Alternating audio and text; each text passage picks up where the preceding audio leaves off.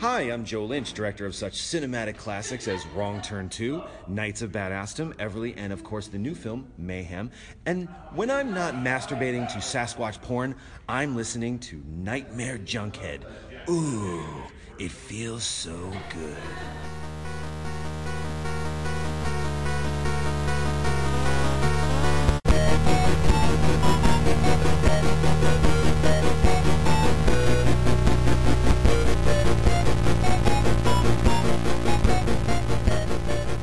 In and out of your consciousness like a bad dream you can't wake from, this is the Nightmare Junkhead Podcast, a horror podcast that appreciates proper lipstick usage. My name is Greg D. I'm Genius McGee. And on today's episode, we're breaking out the hairspray and teasing up our bangs as we mm. delve into the mouth of March Madness and travel back 30 years to talk some of the horror classics from our 1988 bracket. But before we get into that, gang, let me remind you we're part of the phenomenally frightening Phantom Podcast Network. Phantom. And you can find all of our past episodes along with a host of other horrific horror podcasts at downrightcreepy.com. Or if you're like me and you like to listen to us on the go, simply search for Nightmare Junkhead in your iTunes or SoundCloud app, hit subscribe, and when we drop our latest episode, it'll download directly to your listening device of choice. All up in your crazy 88 hole. Indeed, it is. And so, from the shag carpet of the 70s, mm-hmm. we fast forward 10 years into the mall culture of the 80s. And honestly, we've said this before when doing this tournament. The fucking golden years. This, the 80s, is an embarrassment of riches when it comes to the horror Yes. world, the horror genre. And 1988 was no different. Right? As much horror as big hair, and it was wonderful. It was all up in your face. Yes. You could not ignore it. It was everywhere. Mm-hmm. To the point that, as we talked about in our selection episode, there were just so many. This is just the toughest thing for us. Yeah. It's hard enough in the 70s, 90s, and 2000s with some Mm-hmm. great horror movies. Man, in the 80s. It's just the cup not only runneth over, but it fills up other cups. And it continues. Yeah. It's just like that little. Uh, like a wonder- champagne fountain. I was going to say chocolate fountain, but you know, that's Mm, just either me. way. Either way. Either way, we've got a fountain of some sorts going on there. Uh, like a Gallagher show. yeah, just. I think we discussed actually. Uh, this will our live show will have already happened at uh, Panic Fest. So if you were there, we did. Sorry, the third rose got wet. That's right. That's. I think we're going to approach uh, all of our live shows now as a Gallagher show, and not uh, not like brother of Gallagher or anything like that. Like Gallagher too. on the move. such a such a bizarre circumstance there. Uh, but as we said in '88, uh, if you go back to the selection episode, there was an overabundance of sequels. So in terms of the bracket itself, we decided to just kind of go top to bottom Mm-hmm. and start with our sequels. Uh, and so to remind you, we are going to be showing our work here in the Yes. first round. Not only are we going to be talking about our general thoughts and feelings of the films, but Mm-hmm. because we are an academic podcast here. we show our work. We do, and I'll be honest. Uh, two categories that we're going to be looking at. We are going to look at which film is closer to the heart, closer to the heart. And as long as we're doing this tournament and we are saying the phrase "closer to the heart," you're damn right. We are always going to break out a Geddy Lee impression. It's like the Suspiria. It's, It's- like it's- it has to be said at least once at the beginning, but c- encouraged to continue. and when you say Suspiria the first time, you have to say just like Suspiria. anything that is associated with Geddy Lee. So again, kind of what tu- what um, tugs on our heartstrings, if you will, what gives us the most pure nostalgia. Mm-hmm. Right. But then we're going to look at the opposite of that, and then we're going to use our head. We're going to get a little bit more logical on this, and we're going to look and say which one was the better the better topic. hmm The, better, representation of the bracket title. Yes, yes, as Mm-hmm. it is. So let's go ahead and delve right into our first battle here of 1988. We're looking at part four. Oh, are we having the third category on this a one? tiebreaker if we need to, Uh-huh. and that is what was more important Cultural impact into the yeah. the horror genre itself. And so let's go ahead. Let's before we even talk about our two part 4s Mm-hmm. the part four itself. Do you even get to a part four in a franchise? Yeah, that's that's It's- make or break, actually. Right? Yeah, because you've already proved with your trilogy what else you got. So what then do you do then with a part four? And the part fours that we're looking at are kind of totally different in terms Mm-hmm. of their mission statements. Um, we're looking at Halloween 4, The Return of Michael Myers, Mm-hmm. and A Nightmare on Elm Street 4, The Dream Master. And two totally different films in the two, two totally different franchises. Mm-hmm. But good representations of their proper franchise. These two are tough to put head to head. So let's start with Halloween 4. Mm-hmm. In terms of what it is doing, Yeah. it's totally course correcting Yeah. the previous installment. Exactly. It's like in the title, The Return of Michael Myers. It's just saying, hey, he's back. We heard you the last time. Right. Apparently, witches didn't work. And then, Which is still messed up, but but whatever. I no, no, that's okay. If you've ever listened to our podcast, you know we are huge proponents of part three. But Right. I'll even admit, you know, initially when it came out, I dismissed it. Yeah. Like, where the fuck is Michael Myers? This ain't Halloween, you know? because I am a fan of Halloween. The original itself, as I said in Mm-hmm. our 70, 78 episode, it is my all time favorite horror film, Yeah. hands down. And so I was super excited when I learned that not only were we getting another Halloween, but it was indeed with Michael Myers. Mm-hmm. It was they as almost like as if the uh, the internet existed back in like the the mid '80s. Right? Give us Michael. We had a bunch of trolls, and it was probably actually people like mailing in at this point, like legitimate mail. Probably. So I wrote him six times. So, what is your uh, history with Halloween Four? I saw it in the theater. I Okay. was I was stoked. I was like cuz I was I was all about 10 years oldish.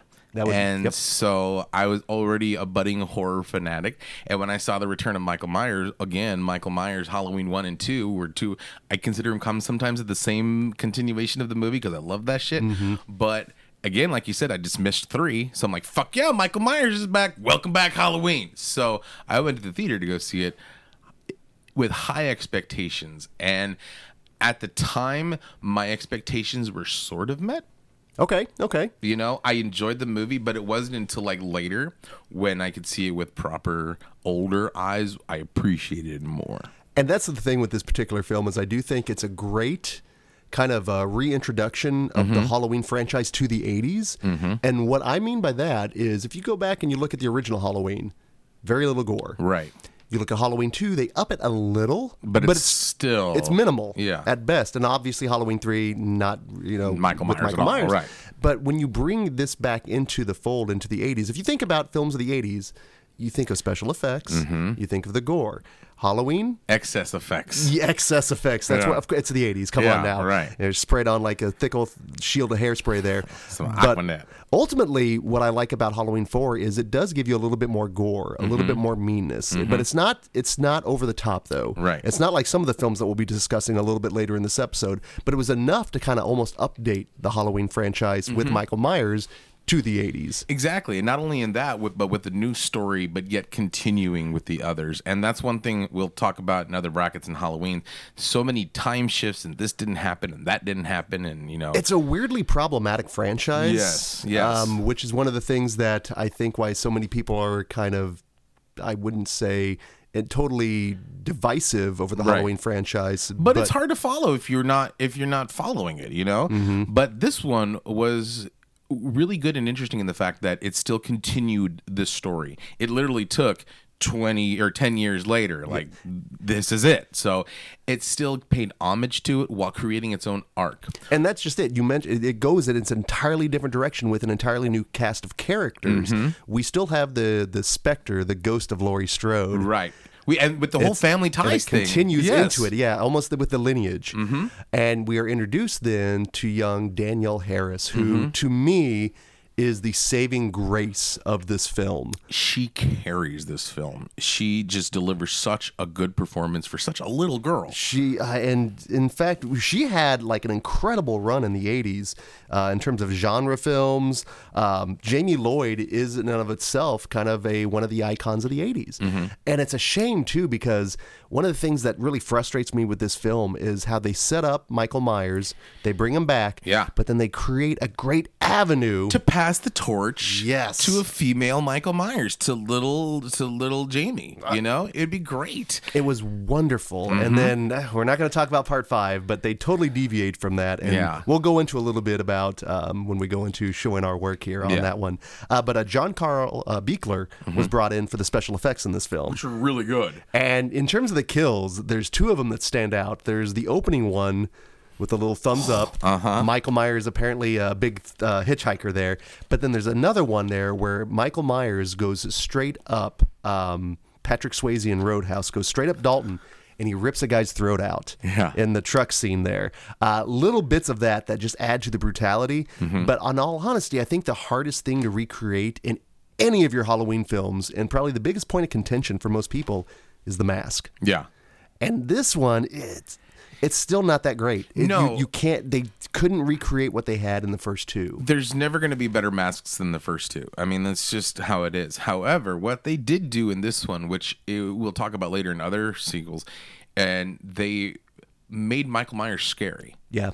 What he did and was trying to do to Jamie was terrifying. He was a, he was truly a crazed psycho stalker, and that's what I liked about this. It brought the fear back to Michael Myers. And there are some really good shots that kind of pay homage to Carpenter's original, just with shots of Myers or the shape, if you will. Mm-hmm. Yeah. Just lumbering in the background. Uh, you get that great moment when all the Michael Myers guys start coming out and you see Loomis. You can just see him losing his shit. Like, Mm-hmm. I, whoa, this is, has this happened now? Don't they know what happened to Ben Tramer? That's You know? oh, poor, that the Tramer family in the city of Haddonfield, man. There is a lawsuit there Right. just waiting to happen. That poor Ben Tramer. Right. There has to be an entire like there has to be fan fiction out there of the Tramer family and how they're dealing with it. I would have loved to have seen future Halloween installments focused on the Tramer family. right? Like, pulling a Jarvis, a Yes. Tommy Jarvis type thing. Oh, you could have totally done that, or you could have gone that with Tommy Doyle, little Tommy Doyle Yeah, as well, which Tommy they Doyle. basically kind of did in part six. Yeah, yeah, but you know, I love Paul Rudd, but he's no Thom Matthews. You know what I'm saying? It's a little bit tougher on that one. Uh, other thoughts on Halloween four? I thought it was a good uh, welcome back f- to form. It really is. Mm-hmm. I do feel it establishes what makes Halloween great. Mm-hmm. Even the music itself, and that's the biggest point of contention I have with uh, Halloween H2, and we'll get to that Yeah, I, eventually. I, I got issue. I, I- it's There hard to compare. It's hard to talk about Halloween four without not talking about Halloween twenty we just saw. But uh, yeah, so but I think in terms of what it would, needed to do to reestablish the Halloween Mm-hmm. franchise in the 80s, however many missed opportunities it had, it did good for what it was trying to do. I think it established itself pretty well. Yeah. Uh, which leads us to our another other number four here on the list, and Nightmare on Elm Street Part 4, Mm-hmm. The Dream Master. This is almost like Arc versus Arc. Right? Yeah, a rebirth of the franchise. Well, it's interesting because you, you look at part three, which was obviously our winner, Nightmare Yeah. on Elm Street Part Three, the Dream Warriors of our last year's Into the Mouth of March Madness tournament. A lot of people think that is the perfect Elm Street film. I I am one of those. Right? I am one of those. So how- However, uh, Nightmare Four a close second. This is a it took everything that worked in the third one and then kind of upped it. Mm-hmm. yeah. Um, I think the one saving grace of three, not the one saving grace, but the characters in part three are what elevate part three. Yeah. I still like the characters in part four. We get the introduction of Alice, uh-huh. but I didn't feel as connected with them. With In her fact- friends. In fact, the fact that the, they, the very notion that they kill off Kincaid, Joey, and Kristen so quickly Right. in part four, But It's- see, I could see why they did that, and I think it was to pass the torch and to co- finally close that story and then start with a new story. However, like you said, the characters in part four were paled in comparison to the characters in part three. I felt bad when Kincaid and Joey died. However, I was rooting for Freddy when he was killing his other except for um what's that one girl's name the sock face Sheila? sheila she was adorable through the whole thing and it was just so sad to see her go it was. And then when he says, You want to suck face, when, when she goes, No, it's such a declare. No, no, I do Right. not. And it's, and then when that happens, Yeah. gah. the kills in this film, one of the best kills Holy shit. was the cockroach one. And when his when her arms go backwards and she then becomes the full thing it was so very cool. And the things that Renny Harlin did with um time with that whole like trickery the looping thing I remember seeing the theater going wait a minute Uh, this is something's wrong. And then finally they when I didn't even catch on. I thought something was intent like mm-hmm. unintentionally wrong. And I was like holy shit did I Renny Harlin you pulled the wool over my eyes you know? And even to this day I still was like I just I know what's happening but I was like wait a minute oh yeah well, it's playing back into that true nightmare setting Yeah. that you get. I mean, just that whole repeating. Think about like into the uh, into the mouth of madness when they just keep repeating, trying to get out of Yeah. Hobbs ends there. Uh, but also the effects work in this one, I think, is what elevates. This this particular uh, entry in the franchise because you've got Screaming Mad George. Mm-hmm. Yeah. Uh, Buechler showed up on this one as well. He had a hell of a year in uh, 1988. Uh, it's also included uh, Steve Johnson showing up as well, the big Freddy souls with Mm-hmm. Yeah. the chest. even that Freddy tunnel of souls, you know, in there the the um the meatballs on the Ricky pizza. Little Meatball. Right? There was so many good things and good ideas going into this movie. And that's what's funny when you compare these two films is they're definitely different just in terms of tone because I think any of the Nightmare on Elm Street films because it does have a little bit of a fantasy element to it to the horror, Mm-hmm. Yeah. it does make it more fun. Yeah. And therefore it's one that I can kind of watch whenever I'm in the mood. Now Halloween 4 on the other hand, I think it does rank up rack up the uh, the tension and suspense a little bit more. Uh-huh. So it's not as fun, right. but but it is a good movie still. Of So course, I of mean, I mean, I mean, it's on the bracket for a reason. But I mean, it's still a good movie enough to watch and warrant the not to say warrant the title of Halloween Four, but it warrants the title of Halloween Four. it holds the mantle up well. So that brings us to the fact that if you were going to pit these two against each other, Mm-hmm. You know who's going to move forward. So let's go ahead. Let's break out the uh, our chalk and the chalkboard and show our work here. So, which one of these two genius is closer to your heart? Which one gives you the most nostalgia? I remember seeing both of these movies in the movie theater, so this one was a little bit difficult. But I remember having a better time with Nightmare Three or Nightmare Four. Nightmare 4? Okay. I was more excited for this. I think my I had both anticipations were really high for both these movies when they first came out. I was more satisfied with Nightmare Four. That than, makes than. Halloween Four, so I got to go with them. But in retrospect, they're both. but I gotta say, I, I love Halloween Four or uh, Nightmare Four because it is so much more fun. It is. It truly is. Well, for me, um, again, going back to the fact that Halloween is my most, it's my all-time favorite horror film. When looking at this, um, the anticipation on both of them, for me, uh, it was I got to go with Halloween just because I was looking forward to it more. Again, the return to form, a return to the shape, if you will. uh, it's a bad one there. We'll have to cut I that dug- one out. No, I dug it. I dug it. Keep it. Keep it. Keep it. Uh, but for me, yeah, I've got to go with Halloween on that one just because that was the one I was looking most forward to. I was enjoying the Nightmare series, but this one was that chance to get back to Michael, to get back to what made Halloween truly scary. So Right. for me, the nostalgia goes straight for Halloween 4. So that being said, the bracket topic on this one, with both of our sequels uh, brackets here, is help or hinder. Uh-huh. Which one, in your opinion, and again, thinking logically here, which one of the, the, the part fours do you think helped the franchise more? See, this is a little bit tougher because, like I said, ultimately one completely course corrected. The other one kind of just upped up what worked in the original, in Yeah, the previous and, one. and they both continued the new arc. Mhm. And that's the other thing too is both of them are technically parts of a trilogy. Yeah. Dream, you got Dream Child, Dream Master, Dream Warriors, Mm-hmm. and then you've got the Jamie Lloyd trilogy that Uh-huh. goes four, five, and six.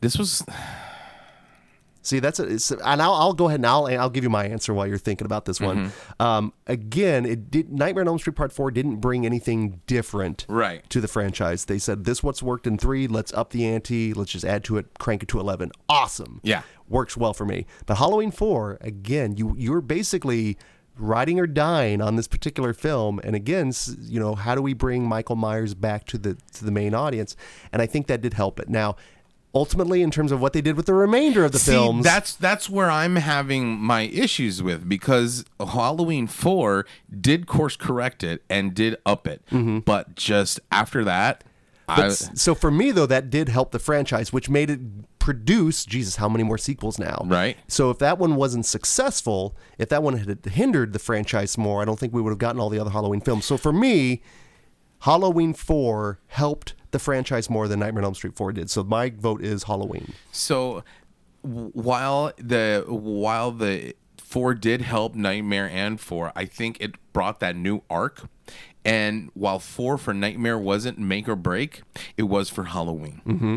So for that being said, and for that reason only, I'm gonna have to go with Halloween. Okay, so final tally then, just in terms of looking at part fours here, we've got three votes for Halloween and one for Nightmare on Elm Street Part Four. So they, would have made they would have made a they would have made a five no matter how bad Freddy would have done. But if And Mike- also, this is the point I think with Nightmare on Elm Street Part Four is you start to get to the the diminishing returns. b- uh, both Yeah. both more so with Halloween though. See, that's why I was like, "Ugh." Where do you- If we were gonna go with Impact, I would have gone with Nightmare because it continued. Five was good, six was okay, se- Mm-hmm. but then after. It's just oof! It just got real bad real quick for Halloween. You know, So interestingly enough, and I don't know, I don't- I don't think this is a big upset by any mean, but it was an upset to me. I it? had Halloween. I had Nightmare going on. And it's interestingly enough, I think I did as well in my original uh, bracket when I was just kind of going, "Oh, I like this one, I like this one." And that's what the best part is when we start talking about these, and again, breaking everything down in a certain way. So, uh, the shape has stabbed Freddy Krueger and is moving forward to the round of the Scream 16. So, congratulations, Halloween 4. Mm-hmm. So, let's take us then to our next round of sequels, and from part fours. We're going part twos. We go part twos, which again, it's an entirely different responsibility in a franchise. This is this is literally we talked about the new make or break, but number two is definitely make or break because if your sequel's shit, Oh man, because obviously something worked where they Yeah. wanted a part two. Right. So what do you do? Do you expand? Do you give them more? Do you go within? Mm-hmm. And interestingly enough, the Oh, two and quit. films on here go kind of go both ways. Uh, we've got Hellraiser 2, or I should say Hellbound Yeah. Hellraiser 2, and Phantasm 2. So let's go ahead. Let's start with Hellraiser 2. What were you, what was your initial kind of uh, what puzzle box did you open to get into Hellraiser 2? when I first saw Hellraiser 2, I had no fucking clue what was going on. I mean, like, none whatsoever. I remember still being confused with part one, but digging in enough to see what they did with part two, but being so fucking lost. And it wasn't until I was older and I saw it on on TV, not cable, regular TV, that I was like, this is a pretty good movie. So you, oh man, so you didn't, so it was edited then at that point, I would Mm-hmm. assume? Uh, dude, What did it run for, like an hour? Something like that. It was That's on cha- insane. channel 62. Oh, okay. So Yeah. we're getting nice and regional here. Right? Was it a Saturday afternoon? Yes, it was. So they could get away with weird shit like that. And it was heavily chopped. But then I went out to go see it unedited. And like, this movie is is got a lot of shit to say. I dug it a lot. Truly. It's one of those that I remember seeing in Fangoria, and it was the red of Julia just Oh. like "Rah." Julia 2.0, as it were. And then the introduction of the doctor. Mm-hmm. The introduction. Yeah, that's okay. Was, was that a point of contention? yeah. I want to talk about the special effects a little bit on this one. Oh, Jesus Christ. They knocked it out of the park with a lot of them, but they fucked up on a few. Are you talking about any of the stop motion? I'm I'm the Or- stop the stop motion didn't work for me. Okay. Nor did some of the like. Now normally I like stop motion, but it just seems so jarring out out of place, and especially when the doctor was flying around with that contraption on his head. If they would have made him a little bit more different with and made it more practical, I think this movie would be in the pantheon of special effects because there was a lot of cool things going on with this. Um, the whole Julia back thing. Nothing is cool as when Frank in the first one was coming out of the board. Nothing that cool, but it was jarring enough when she came out of the bed and grabbed Grabs him, that guy? and she's just there, that skinless face going, "Yeah, come to mama," you know, like literally come to mama and come to daddy. And so like, and so there was some really cool shit going on. I thought bringing more character with this uh, with the Cenobites was cool. Um, adding- Establishing a backstory for yeah, him. and continuing the story. I thought this movie was way better seeing it now Yeah. than I did back then. This Re- was a pleasant surprise. This one was a good rewatch. Um, and it, what struck me though was the relationship of Dr. Channard and this the idea that this guy that there's all these people out there that are seeking this. You know, Yeah. he's almost like a fanboy of the Cenobites. You know, when you go to his his his uh, office and he's got all the the replicants. He's got but all could he not be more British? I mean, could he He's not very- be like, well, then I do believe, Julia, we're going to, here's another suitor for you to play. And he's like, I just want to watch. You know, just, he was super British. It Um, added an air of elegance to me when I watched it, especially the first time. I'm like, oh, is this guy supposed to be the good guy? Because he's got a British accent. He's smart. He's a doctor. Oh, God. He's doing some gnarly shit here. And then when he becomes a Cenobite him, of himself, and the fact that they actually decimates all the other Cenobites, yeah, he fucks them up. I kind of liked that just Mm-hmm. because then they're not necessarily the centerpiece of the film. And I think that's the, the strongest point of the first two films is that technically still the Cenobites aren't the main thing. No, and he even they show up about 10, 20 minutes in. They're like, "Go on, explore, have fun, see, well, welcome to hell." And I liked that. You know, everybody's like, "Oh, Hellraiser is just a dude in a box." It ain't the it ain't Pinhead with the box. He's No. so ancillary. You know, I really dug I, what the franchise did with these first two films. with them. Yeah, and then the, when you get to see like Legion, Yeah. that is such a weird concept and design that I when I remember the first time I saw it, I didn't understand what that was. I just Mm-hmm. thought it was some big crystal. In the middle that was emitting, Right, almost like a dark crystal, if you will. Which to me, I was like, oh no, oh no, not yeah. Hmm. Goddamn Gelflings and the Skeksis and every and all that. Just, but that's what it. But that's not a bad thing, just in terms of kind of a reference and what I immediately thought of. Yeah. And then again, when I see it again this time, I understand. No, it's a little bit more than that. It, it can be whatever it is because as um We are many. Yes, and he's got his he's in his own when he talks when she's talking about Kirsten's dad or uh, Christy's dad, and he's like He's in his, own, hell. Yeah. Ugh. Yeah. I love I love when the doctor emerged from the Cenobite maker and he goes, I don't even know why I hesitated. And I was like, holy shit. You know? I was like, hey, wow, okay. Pain and pleasure indivisible. And then Frank coming back. Uh, this movie was such a good rewatch. And I like the fact that they kind of expanded the mythology, but they did it by going within. Right, I dug that too. And while I beef about the special effects when it comes to the CGI, the really early mm-hmm. cartoony CGI, and then the stop motion, it didn't work for me. But what really worked for me was not only the practical effects, but the matte painting scenery. Yes. That was so It's a lost art. Fucking cool. You don't do that anymore. No. With the advent of CGI, you it don't was gorgeous and it was so immersive and it was so well done. It's a shame we don't see that anymore. Yeah. Because I know it's it's time intensive, but man, it's so worth it. Yes, it is. because yes, it is. it adds so much depth, scope, and when you see the entirety that is hell, oh my god, it's it's legitimately scary. Mm-hmm. Yeah. like that. When I see shit like that, I'm like, no, I I oh I need to start you know reforming Forgive my me, Father, life. for I have yes. sinned. En nombre santo, santo, santo, santo. The the Catholic upbringing comes back in there. So, Raptors, uh, final thoughts on Hellraiser Two. Dug it. Dug it. I Dug did it. as well. So Dug it's it. going to be a tough one because it brings us. This is interesting enough because Hellra- Hellraiser 2, we talked about the original. The original one made it to. All the way. Uh, Not y- all the way, but it was our, pretty one of the final reps Yeah. of our 1987 bracket. It was So a year later, we've got a sequel. Mm-hmm. Well, our part two of Phantasm, the this one was 10 years in the making Yeah. as well, and I we're huge fans of Phantasm. I dug it. Yeah. And I still dig Phantasm too. That being said, Interesting, because I know you rewatched this recently. Let me hear what you thought on Phantasm 2. it was still confusing. It was still confusing. I mean, like, just when I think I got the whole timeline and everything going on, I re- go back and watch, and I'm like, I am not even close. You know, they did a lot of really cool things. It's still my favorite Phantasm. I Oh, mean, really? Yeah, Even above the original? Even above the original. I don't know why. I don't know what it is. I think because I saw this one first before Phantasm. one. Oh, did? Yeah. Really? Yeah. So it's got a real near and dear place to my heart in the Phantasm world. Mm-hmm. But I was still confused. I was more enamored about what they did as opposed to what they were trying to do. Interesting. Yeah. And well, I, in terms of the confusion, I can understand that because to me, Phantasm 2 is to aliens as to the original Alien, just in terms of upping the ante, making it more action oriented. Yeah. Still has the horror elements completely and totally. But the other thing that I that was definitely kind of off putting initially was the miss uh, the recasting of Mike. Yeah.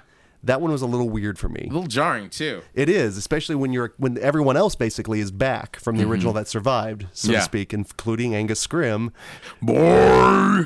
And I do think ultimately, when you look at the kind of uh, Hellraiser and Phantasm versus the icons, the Cenobites, they're immortal. They will always be here. But as will the Tall Man. The Yeah. Tall Man is such a peculiar horror icon. And his balls. and his balls, yes, the balls are back. Yeah. And if you if you're gonna have a Phantasm film, you've got to up the ante, you know, Mm-hmm. with the sequel. And how are you gonna up it? More balls. More balls, damn right. But no, I do think that they up that, and not only do they up it, but they up the kills with the balls. They up what they can do. kills. That was, and there was some really good special effects when the tall man bursts out of um, The spine. yeah, and like you play a good game, boy. You know, just even like that. I thought it was like like that is super fucking cool. Well, again, we've got uh, they've got Mark Shostrom Mm-hmm. that did the effects work for Phantasm 2, who's another heavy hitter of special effects in the 80s. But he also had uh, Nicotero working for him, Yeah. as well as I believe either Berger or Kurtzman. So they had like two of the K and To the, the K or the and or the, B. the N or the B Yeah. exactly. So you had some amazing people working on it. Um,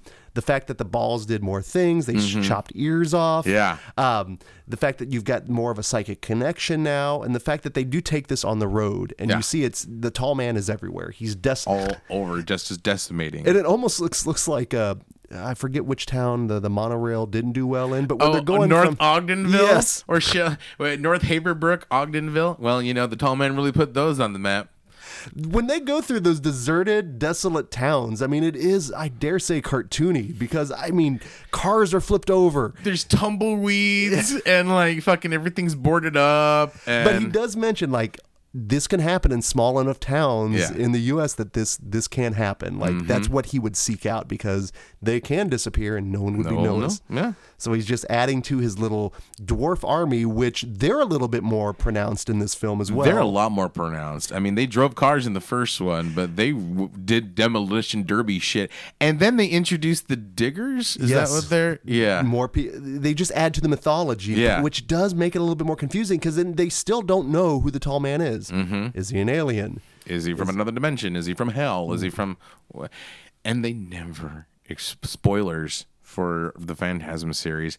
They never do. and these are two franchises as well that went well beyond their part twos so the part Mm-hmm. twos worked well enough for them but there was a really funny thing i just i got a very Raimi esque feeling with some of the, the camera work, the shots. And do, do you remember when they were um, cremating one of the bodies? Do you remember, do you remember the name on the bag? Sam Raimi.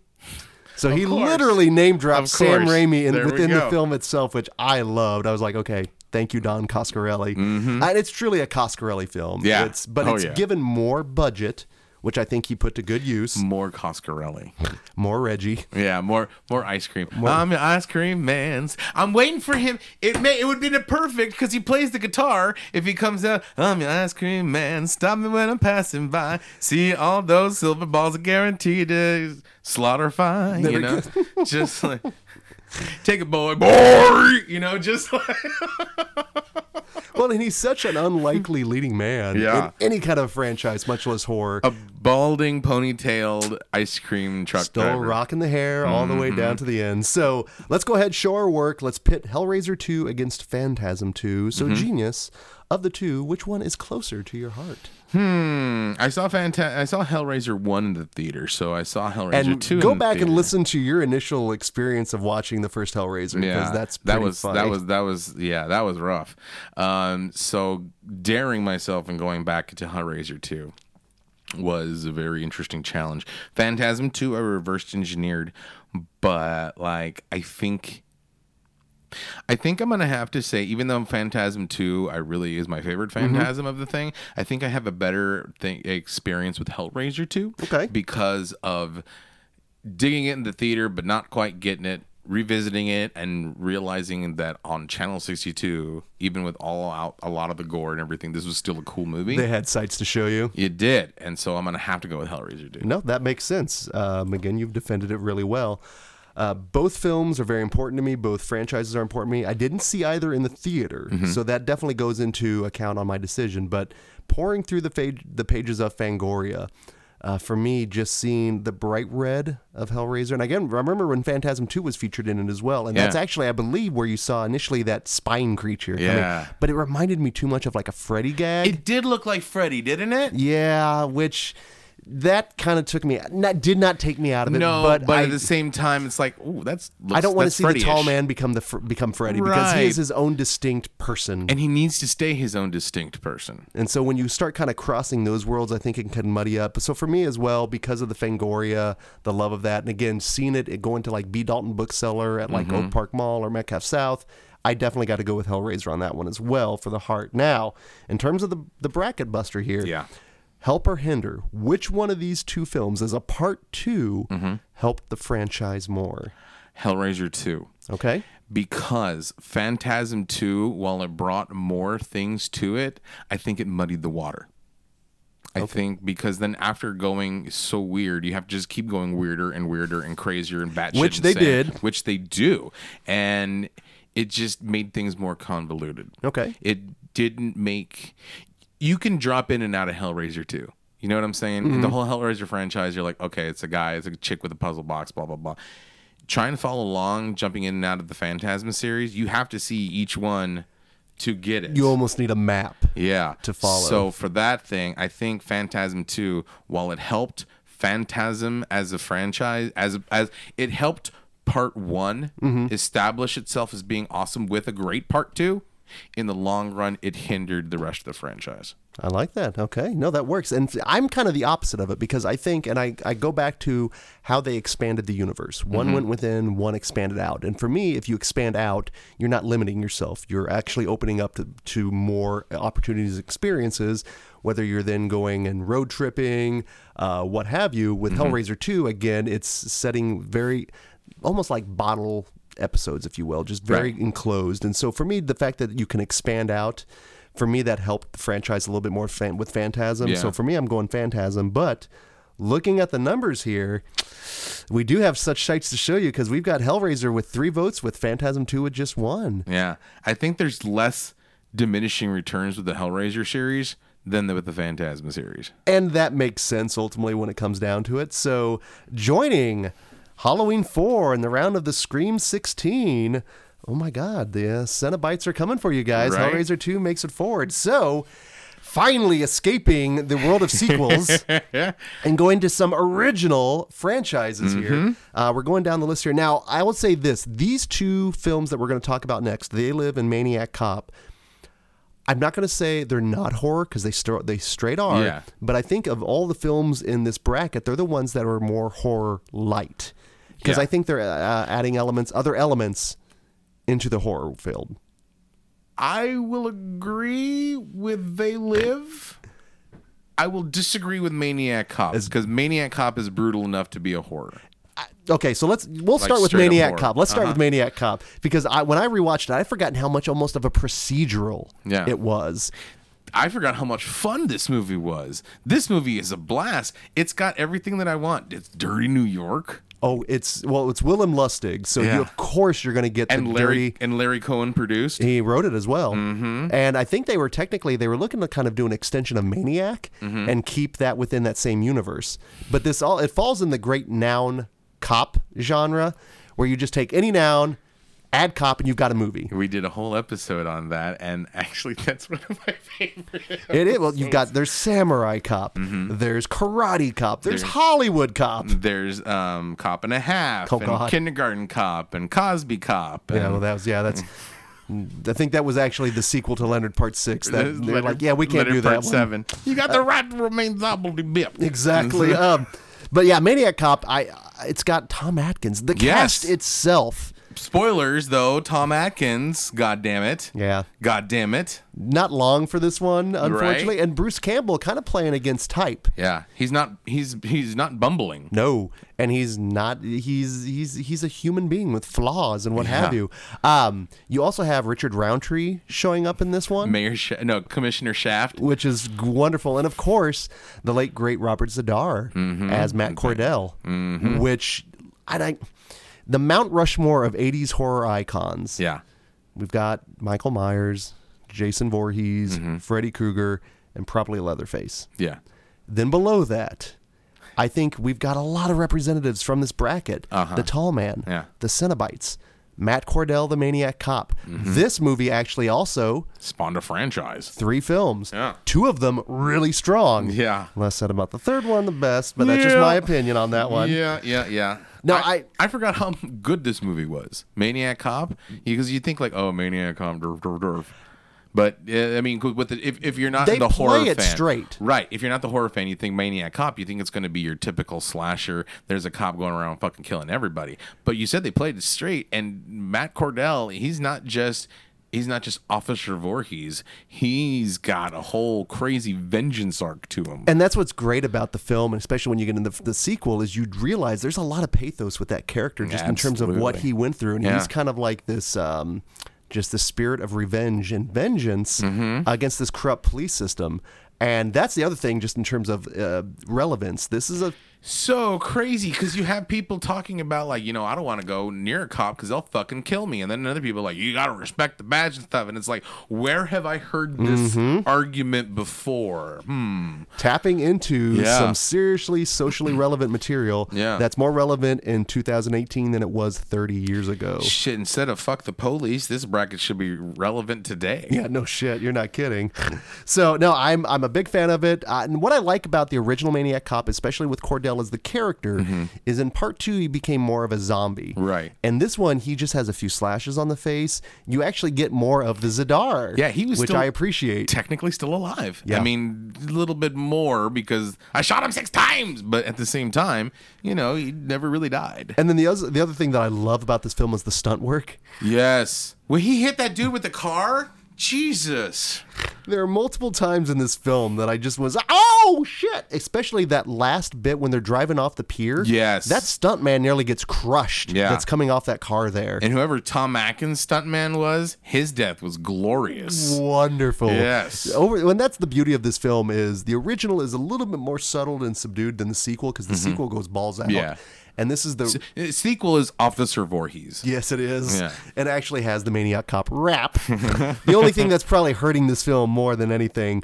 Uh, but yeah, final co- thoughts on Maniac Cop. I was. This was another surprise how good this really was because I haven't seen the original. I, we saw Maniac Cop two maybe about two years ago. You hosted Not even- screening of it. Yeah, not even that. But it's been a while since I've seen the original, and th- this was what should have been an easy bracket to me at the beginning is going to be a It's lot muddied up a little bit more. Yeah, a lot harder. Strength it's to the power of the film itself. So it is going up against a film that we have on multiple occasions hosted screenings here Yeah. in Kansas City. Uh, we've got another, another little taste of John Carpenter Hey, in the tournament. And the guys don't be biased, okay? You know, we're not exactly. We're not going to be tough. We're not trying. We're not going to be biased. We're all- we're we're going to we're going to show our work. Yo, indeed, indeed. But for me, they live. This, is, I saw this in the theater. Yeah. This is one my folks took me to, strangely enough. which because I no, they took me to see like Rambo First Blood Part Two, just random movies that I probably shouldn't have been seen. But this is a film also that you want to talk about plays more relevant in 2018 than it did in 1988. Another one Yeah. where you've things that you're supposed to trust, you know, entities that are supposed to take care of you. When Mm-hmm. you find out and you look deeper that they're actually rooting against you, they have a uh, rooted interest that if you fuck up, it's more power to them. Yeah. That's frightening. They really just want your money and work. just That's all. consume. Yep, This is your god. This Where, where have we heard this thing? Indeed, before? indeed. Hmm. Well, this to me is Carpenter going back to his indie roots Mm-hmm. and being just, and we talked about it with Prince of Darkness last year in the tournament, but this is like punk rock Carpenter. this is a literal middle finger Yeah. To those in power and those abusing power. Mm-hmm. And I don't, I, this is, there's a reason that people still flock to this film because not only is it socially relevant, but when you add Roddy Roddy Piper to the mix, Yeah, and and 15 minutes of Keith David. eating that trash can, it tells you exactly what kind of film it is. It's a socially relevant, socially conscious film that is tongue enough in cheek Yeah. to give you this seven minute, drawn out, ridiculously awesome fight scene. Mm-hmm. Just the you dirty motherfucker. Right. The nut shots, the suplexing. And this movie is so quotable too. I bet if you say, but if you say, I have come to kick ass and chew bubble gum, I bet nine out of ten people in the room will know exactly what And to I'm all say. out of bubblegum. Exactly. This is a film that's kind of in the popular con. It, like think of like Duke Nukem. Mm-hmm. Think about the almost dare I say the reattitude of Ash in Army of Darkness. You know, I think you get a lot Park. of that. So, yeah, I South mean, Park actually shot did. for shot remake of the fight scene. and I remember the first time I saw that, I'm like. This is I had that deja vu feeling, Mm-hmm. and I was like, "Holy shit! They're doing the fight scene from They Live. Yeah. They're doing a fight scene from a John Carpenter film that's not Hollow. You know, that's not one of his major hits. Mm-hmm. But yet, this is a film that keeps playing, that keeps coming back. And again, it is the idea of our government not being who they think we are, or Right. anyone in power. Yeah. That's central conceit in terms of when you put those glasses on and you see the world as it see is. the real world. Oh. And then you have to decide whether you're going to stick around and fight them or if you're you boys want to join up. I didn't know you guys like the good life. Damn it, Buck Flower. You know, we had Right. such high hopes for Right. him, the character. I don't blame him from going from boxcar hobo to like t- suit and tie. Good for Buck. Yeah, he's selling out his soul to a corporate evil alien, but at the same time, aren't we kind of all? In the, on the, in the in the long run, we are. And also, let's face it, it's nice to see Buck Flower in a tuxedo. And not like some fucking dirty ass thing he found in the bottom of a trash He can. cleans up nicely. Yeah, he does. Yeah, he is. It's- He- Reginald Buckflowers. Esquire. Um, You guys want some tea? uh, Peter Jason showing up, a Carpenter regular, Mm-hmm. um, and also just in terms of you wouldn't talk about like Danielle Harris making or breaking Halloween four. I think Piper could have made her break this because imagine they live with like Russell in uh, the Nada role. right? It wouldn't. I don't think it would have worked as well. It wouldn't. I don't think it'd have the same camp feel, Right. Because there are elements of camp in this, and even like Meg Foster showing up with those evil in eyes, She- eh, the the the, the uh, inevitable betrayal that happens. Uh, I think the thing that stuck with me most when I saw it originally was it was more of played like an action horror film, kind of like Maniac Cop. Yeah.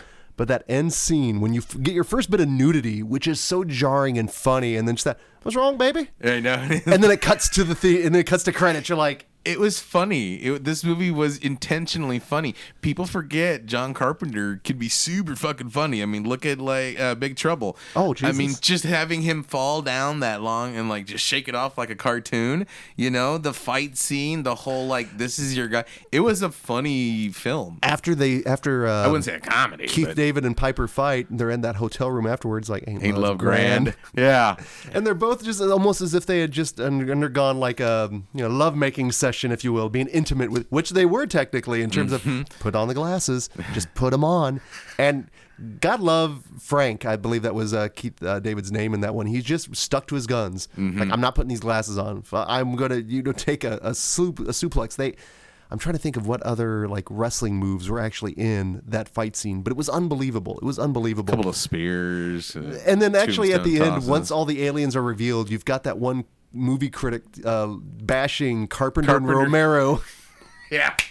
which And- that was another thing that I just oh I loved seeing. and you formaldehyde face. love it, love it, love it. When the heel can be the hero, so good. And if it wasn't for Piper's wrestling background, I don't think we'd have the film we have. Right. So like I said, so if like Russell came into the, the picture on this one, it would be a totally different film. It would be one I'd still probably enjoy because it's Carpenter and Russell, but this gave us kind of a new feel for Carpenter. Mm-hmm. So speaking of feels here, let's make sure, let's go ahead and start showing our work because our bracket topic on this one is Against Authority.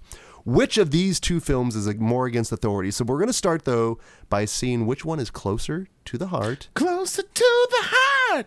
Yeah. Genius, closer to the heart. They live or Maniac Cop. Honestly, they live. They live is to me is one of my favorites.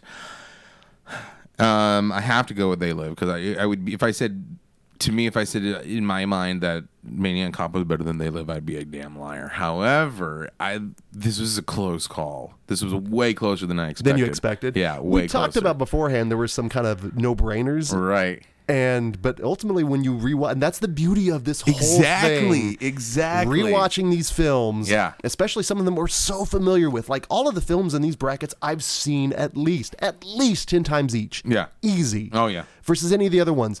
And so they're definitely they have a place in my heart. Mm-hmm. But when you see them again, when you see them with new eyes, it really From a makes a, critical difference. point of view too. And again, know? thinking about how we actually gauge these two films. And again, for me, also, I'm going to say because I saw this one in the theater, it's JC. He's one of my favorite Right. filmmakers.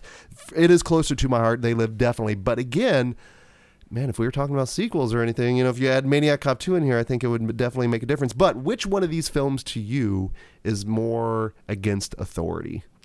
Um, I think they live because they live as a big fuck you to authority, and while Maniac Cop, he's bucking the system just for his own personal vengeance. Yeah, you know? I think uh, Maniac Cop gives you a more micro sense of authority, and They Live is a more macro, Mm-hmm. Yeah. Mm-hmm. you know, more top down, if you will. And you know, a much. I guess in this case, then it's a clean sweep. So Yeah. uh, Nada's given a middle finger to Matt Cordell, and They Live, Moves making their way to the Scream 16, which is exciting. And they live to the next round. they do. Oh, there's there. There's your pun for the for the round there.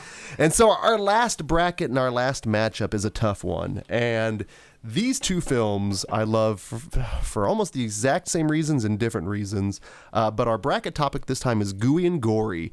And let's face it, we are in the 80s. This is the, as you said, the excess of special effects.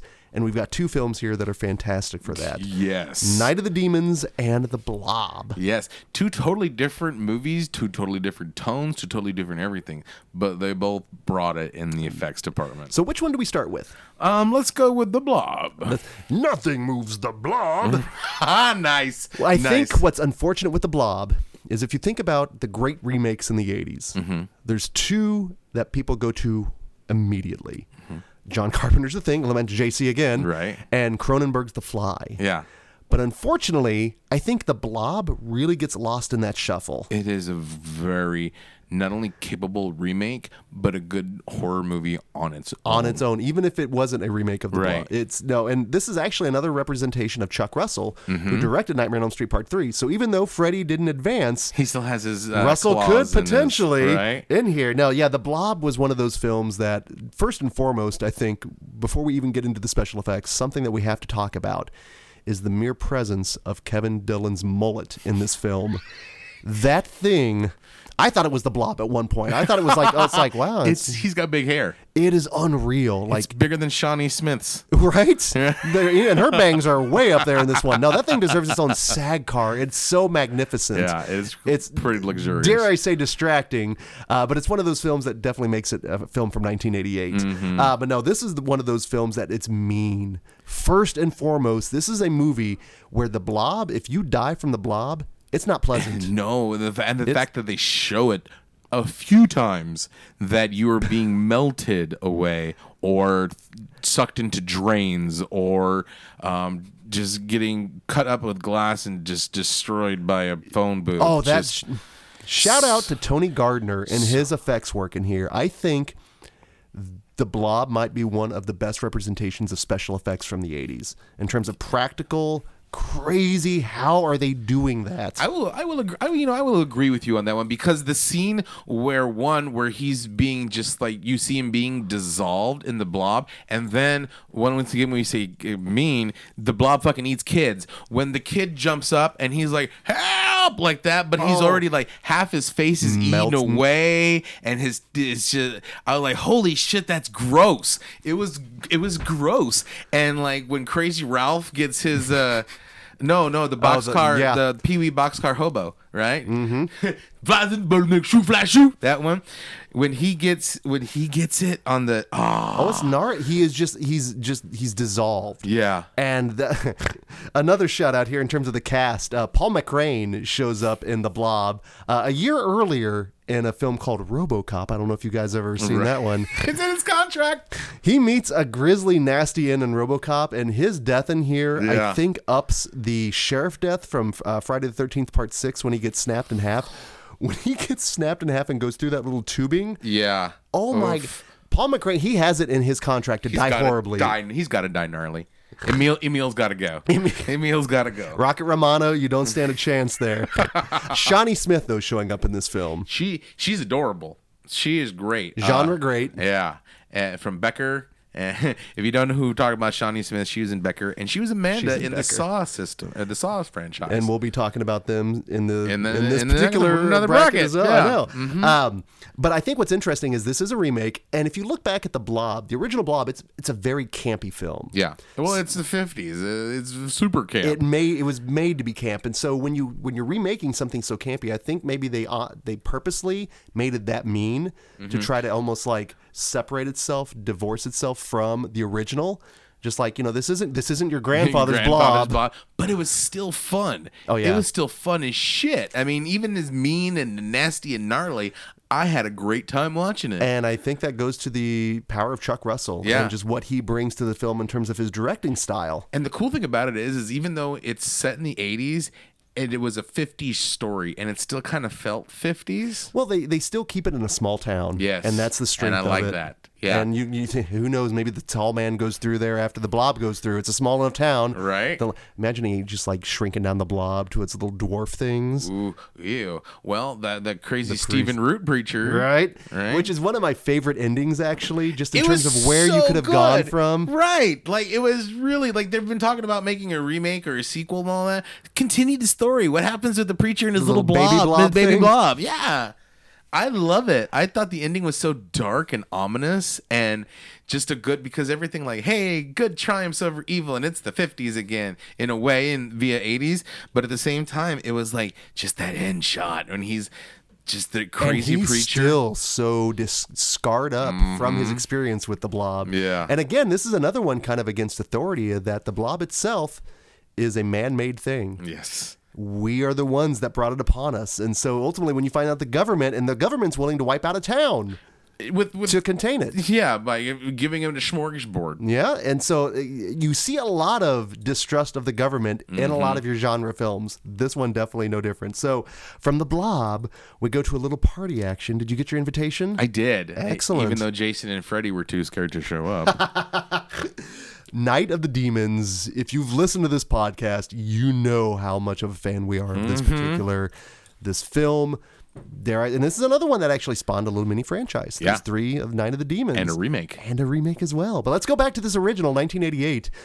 I I love this film. Yeah, It's this is one of my food. This one really is. This was our one of our first uh, nerdoweens. It was. and This- one of the first like things we talked We- about uh, to uh, budding friendship. when uh, our sister podcast, Nerds of Nostalgia, before it was Nerds of Nostalgia, it was called the Dedrick Movie Night Podcast.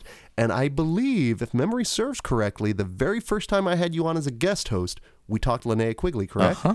And we talked about this particular film. Yep, we talked about this. We talked about uh, it's all the different ways to die. Like Getting all- spooky. Yeah. This is one of those connective tissues for us. This is like a basis of a friendship. Basically. this was our stepbrothers moment. It's like, Do you like the Linnea Quigley? Yeah. Yep. Do, you, do we just become best friends? Yep. but this is one of those. This is definitely a cult film Mm-hmm. because it, if you even looking at the films on here, I'd say it might be the most cult film we have yeah. on this bracket and on this list. Because all of these came out were pretty big. Maybe not Phantasm 2. That actually got a pretty big Oh, summer it did release because it was the sequel. Yeah. So, yeah. Now this is the one I think that flies below the radar, Mm-hmm. but it's a shame because this one has this one has this one actually for, to me has some camp value to it. Yeah. Ah, just with the characters, uh, the gore factor is in crazy, and then the creature design uh, Mm-hmm. from Tony Gardner and the Blob. We get Steve Johnson here with Night of the Demons, and it was basically Steve Johnson's first big gig. Yeah. but he didn't have quite the money, and I do think if you look at in terms of the special effects between the Blob and the Night of the Demons. One is definitely better than the other right. but you had more money involved in the other one. Yeah. The other one was a major Hollywood film. This one was more of an indie darling. Mm-hmm. And so the cast itself, Linnea Quigley, of Yeah. course, of course, lovely Linnea in this Absolutely. film. She gets top billing in anything she's remotely in. She, well, she she understands the film she's in, Yeah. and I always think her characters they add the camp value to it, but they make it watchable. Yeah. They make it fun. Punish. Uh, also, this also has uh, Stooge is one of my all-time favorite. Uh, just eating a big bowl of fuck. Yeah. it's I've co- I've done gone as a costume played as him at some of the conventions because it's a pretty easy one to throw out there. Um, but also the meanness of this film as well. yeah. When they torture Roger, Oh, poor Roger. they torture the Roger's you though. I was I was watching it. I'm a stooge You're, yeah, because. I'm like, okay, cool. I know. Anytime the girl, like when Angela's getting freaky, he's like, "All right, let's get this going." Right. So I'm Stooge, but you're Roger. Like, fuck this. I'm out of here. the first minute of any gnarly shit going down, I am out that door. I am trying to get out. I and I like the fact that he's represented in this film. That, Yeah. that you and the fact that he is a he's African American and he, We actually- survives and he survives. to the end, and he survives the day. Night of the Demons defies convention, Right? And also, weirdly enough, in terms of what bookends this film. A weird Halloween story. And this is also a film that is a definitely a, Halloween movie, yes. Uh, but it's so weird because if you think about the urban legends, Yeah. razor blades and apples, which I still I can't talk about that without just like getting just feeling weird on that. But the comeuppance of the old man at the end. Yeah. And who Oh. does it? And who did it? Who did to the old man was even was even greater. His wife there? Yeah. It was like, ah, yes. Had some of those old apples that were oh, it's so gnarly. But no matter how many good things we say about Night of the Demons, the one thing that sticks out to me in my mind is lipstick. so Go back. Uh, we recently. This is obviously we're, this isn't going to be released until March, but to kind of give you a peek behind the curtains here, we recently talked with Heather Wixson of the Corpse Club and DailyDead.com of her book, The Monster Squad, celebrating uh, the people behind your favorite creature creations. We talked about we talked about some of our favorite gags, and one of mine was the lipstick scene from Night of the Demons, and it's one of those formative movie going moments where you question reality, Yeah. You question anatomy. Yeah, you question what you know and what every your whole life choices and decisions. I was probably just starting sex ed around that time, so thank God I never asked. It's like, could you do that with a boob? Does that happen? I thought it did. I thought it did. I was like, oh well, shit, that makes sense to me. I mean, I never thought about that, and it. Yeah, I'm sorry. it's truly the magic of special effects. Thank you, Steve Johnson. Stephanie, you're out there. I'm sorry. So yeah, I didn't know that's what it didn't do. So we could definitely take this uh, creeps and nostalgia here, but we won't do that. Uh, no, it's definitely uh, it's Steve Johnson again, and actually he and Linnea were married for a little while after the film.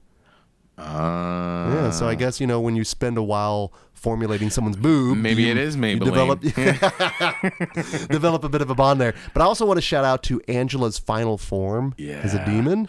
And the, you know what else was cool as shit? The demon itself. The one the that's in the- dragon demon. I thought that was cool as shit. I was like, I want that mask. And I- I, I think it adds almost to the element of the camp factor because he looks a little not cheesy per Mm-hmm. No, say. but you can tell he's a puppet. Yeah, I and mean, I you like can totally that. tell he's a puppet, but he looks great, like does. a big evil puppet. It's dope. well, you know what's not campy and what is completely scary is Angela as a demon. When she comes out, simmering, burned, Yeah. half formed. Floating. Oh, the floating when she's going down the, the hallway scene. Yeah. Where are you going? Right. The party's just, started. Like, leave me alone, Dr. Claw. You know? So frightening, and also an element. I'll element. get you next time, Stooge. Next time. We were only missing a cat there, unfortunately. Owen.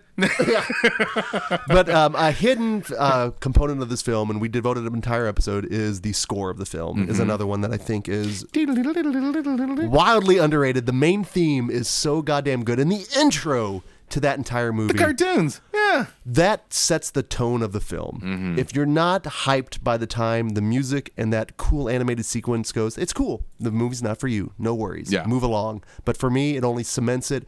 Like you said, this is one of those comfort food films. So let's go ahead. Let's go to the board. Let's show our work. Of the two, Blob or Night of the Demons, Genius, which one is closer to the heart? Um, for not only just because it's an awesome movie, but because it started our budding friendship, I'm gonna have to go close to the heart for Night of the Demons. I I didn't really take in the friendship account to this particular one, but you're right. You know, this is one of those films that truly was our gateway into becoming buddies. So let's take the heart aspect out of it, and let's just focus on the two categories of head and impact. Do you think that would? Oh no, make- no, that's okay because I'll say I'll say Demons goes for closer to the heart for me. Yeah. But in terms of gooey and gory, Yeah. I gotta go blob. I got to go the Blob as well. The, and special effects wise, the special effects, the meanness, the story. On paper, the Blob should be a better movie than Night of the Demons, but because it's so close to both of us, it's, that's why it's, hard. You know. And so technically, then we've got a two-two tie. Yeah. So this is where we will go to our tiebreaker. Uh, so which, in terms of what contributed more to the genre, See, this one they, they okay, this one is hard too because the Blob is one of those ones that on anybody's list of best remakes of all time, they need to be the Blob needs it really to be ha- it has to. But it didn't spawn a secret franchise yet. No, it didn't. However, Um, because Night of the Demons went two and three and a remake, but, our, they're not that good. I was I want to give a sh- special shout out to part two. It was uh, directed by Brian Trenchard Smith of Stunt Rock fame. Nice. which in and of itself is kind of bizarre. That gives it some points, but to me, in terms of it's Tony Gardner's work in The Blob is what separates it from almost all the other films in this bracket. And to me, because of his work in that, because it truly makes you go, how did they do that?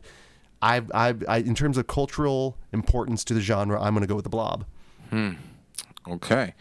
Well, so where does that put us at the scorecard? Which one was yours? Um, for cultural aspect, I think I'm gonna have to go Night of the Demons because it did spawn so many franchises. Goodness, so that's we're at a tie break for that one. So you know what we're gonna do? To the listeners, We will. In fact, interestingly enough, then, because this particular episode isn't going to go out until March, right. we're going to post this on social media.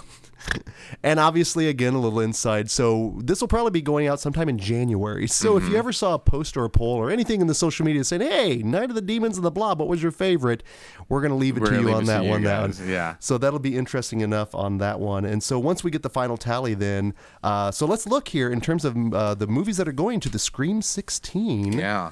we have Halloween 4, Which just threw off almost All your entire bracket? bracket. And it's going to be going up against Hellraiser 2. So we still have a battle of sequels, and then we will have, H versus H. right? Yeah. Uh, we're going to have then They Live against the winner of either The Blob or Night of the Demons. And again, we're going to go to the social media for that. But that means then uh, our next episode, then we're going to be talking with uh, from the Phantom Podcast Network, the From My Parents' Basement podcast, which if you like us, you will love them. They have the very same chemistry, just some dorky guys together talking about horror. Uh, also features uh, Ghoulish Gary Pullen, who we've had on the podcast before. Nice. Yeah, and then after that, in the round of the Hateful Eight, we're going to be talking to Justin from the Horror Business Podcast. The idea of this entire tournament not only is to talk and celebrate films celebrating 40, 30, 20, and 10 years, Yeah. But also talking with some great podcasts that are out there, you know, to spread the word. So uh, we will go to the social media on this one, but uh, I guess until next time, guys. Guys, do yourself a favor and rewatch all, All of these, them. all these movies in the bracket. This was There are such, no losers. This was such a fun bracket to rewatch. Yeah. So It's going to be good. So until next time, guys, uh, this is Greg D, I'm Genius McGee. and we will see you in your dreams.